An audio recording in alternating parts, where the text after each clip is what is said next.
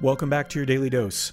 I'm your old pal Nick, your old Greek pal Nick. Yup, we're on the highway to the Hellenic in this episode.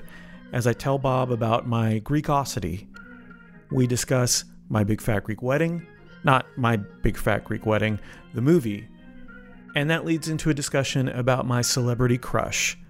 Spoiler alert, he happens to be Greek. Enjoy. So I used to go up and to Ohio quite a bit because I've got the family there, right? And my aunt was uh, my mom's youngest sister was an accident, so she's well younger than the rest of them. How does she feel about being referred to as an accident? I think she she self refers as an accident. But, Surprise. Um, uh, so she's only about ten years older than I am. So we were fairly close in age. So we were close growing up, and I ended up being um, the best man in her wedding, and that's why I'm godfather to her oldest daughter. And so I was hanging out with her fiance, and he was really cool. He's American, which was unusual because all the weddings and uh, events like that I'd been to was all Greek. Oh. Right? Like you marry Greek, even though it may not work out, it may not be healthy, um, and it, in many ways, it may not be safe. Um, but that's what you did. You want to preserve the bloodline. Yeah, of course. Gotta gotta be pure.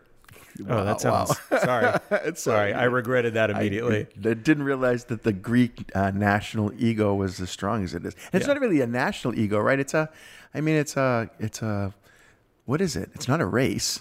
It's no, a, it's a it's a culture, eth- right? not even ethnicity. It's more of a cultural thing. Yeah. Um, but you know, there's there's very little, and I've talked about it before. There's not a lot of Greek representation in pop culture. It's always like a throwaway line or something like that. That's why when something like my big fat Greek wedding came out, Explosion. oh my gosh, Greeks were going nuts about that. And were they happy with the portrayal? Did they Yeah, recognize their yeah. own their own family Yeah, stereotypes? now? absolutely, absolutely. The statues in the garden, like you have Oh, to yeah. the the you, everybody has a relative like that or a grandfather like that. That um, everything comes from Greek, you know that sort of thing. That's my aunt in a nutshell. That we invented everything. I think that movie was kind of universal when you think of it because I have I had an Italian grandmother, right? Yeah.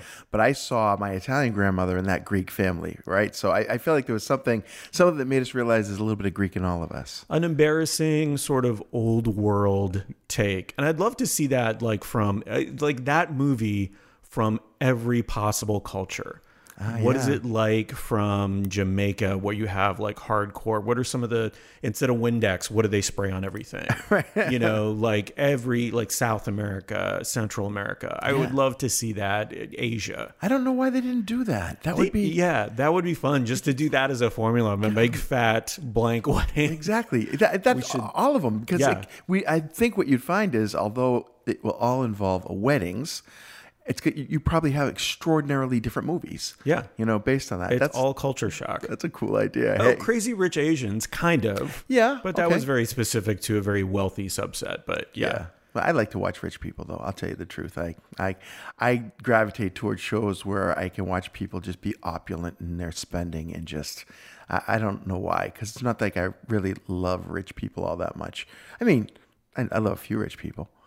I think that might be because, so like Friends, for example, not that I'm a big fan of that show, technically, even though they quote unquote struggled with money on occasion, to afford all the stuff they had. Right, and those were apartments, right? Incredibly wealthy. Yeah. Right? Like sometimes it, it's almost like with Peter Parker and Spider Man, you don't necessarily want to see him struggle with making ends meet. You just want to see him fight the bad guy. Right, right. What made it kind of nice though that Bruce Wayne had Wayne Manor and had Yeah. all the cool toys and stuff, Yep. right? The same with Tony Stark. They, you know, they could afford some some. They didn't have to worry about the money stuff. right? But uh, I don't think the other superheroes they tend not to focus on their financial situations at all. I mean, I have no idea what kind of money Wonder Woman made when she wasn't Wonder Woman. Uh, she was a diplomat. She so I think she made good money there. She came from Themyscira, which is that hidden island of all Amazon women. I'm sure they had some gold there. You know so much about this. How do you know so much about this? Well, I think Wonder Woman, going back to Greek representation, is I, st- I stepped in Greek that, again. Has that sort of Greek uh, uh, background, so we take pride in that. There's a um, a comedian and uh, writer, improv performer, a guy I love. His name is Jason Mantzoukas. Mm-hmm. So not so much Zach Galifianakis is also Greek, but Jason Mantzoukas, for whatever reason, is like we're both born the same year. We're both we have beards. We both have Greek last names. All of that stuff, and he's just like my celebrity crush slash spirit animal. Yeah, I was gonna say this is he's like your parallel, right? Yeah. This in the in the entertainment world. Yeah. And so have you ever reached out to this person? No, no, no. He's What- way too. Wait, popular. you say it like that. Like, you know something? I, I have a, a good friend who made a point to meet Richard Dreyfuss. Oh. Ah. I'm not even kidding. G- Gabe Gundaker, okay? He loves Richard Dreyfuss. And so he and he recorded some stuff, me and Richard Dreyfuss, right? And then he actually got to meet him on stage. And and Richard Dreyfuss is like, Oh, that's you. So he knew who he was. I had another friend who did a similar thing with Chris Pratt.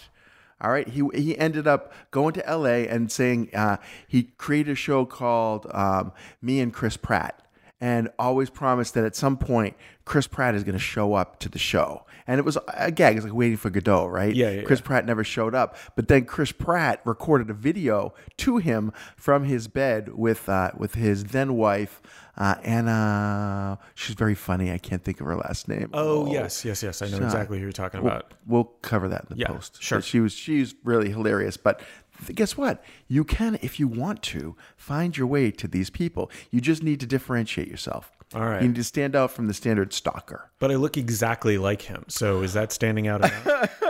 Well, if you let him know that you, that you started that way, right? That you didn't actually just change your appearance to look like him. to look exactly like him? Oh, hmm. no. now I have to look this guy up so I can see what he looks like. Actually, I'm looking at him now. If You if- are, if you're right. you are. So there. Yeah, I just think- as funny. Opa! We hope you enjoyed this episode of Freaks and Greeks, or maybe we should call it Shit's Greek. Just when I think I know the breadth and depth of Nick's Greekdom, he shows me another layer. I've gotten to the point where I'm hungry for Nick's family stories. I want to produce a reality TV show all about his people. By the way, dear listener, the wonderful and hilarious actress whose name escaped me during this episode is Anna Faris. And although she's not Greek, she is a riot and worth a watch. Until next time, thanks for listening.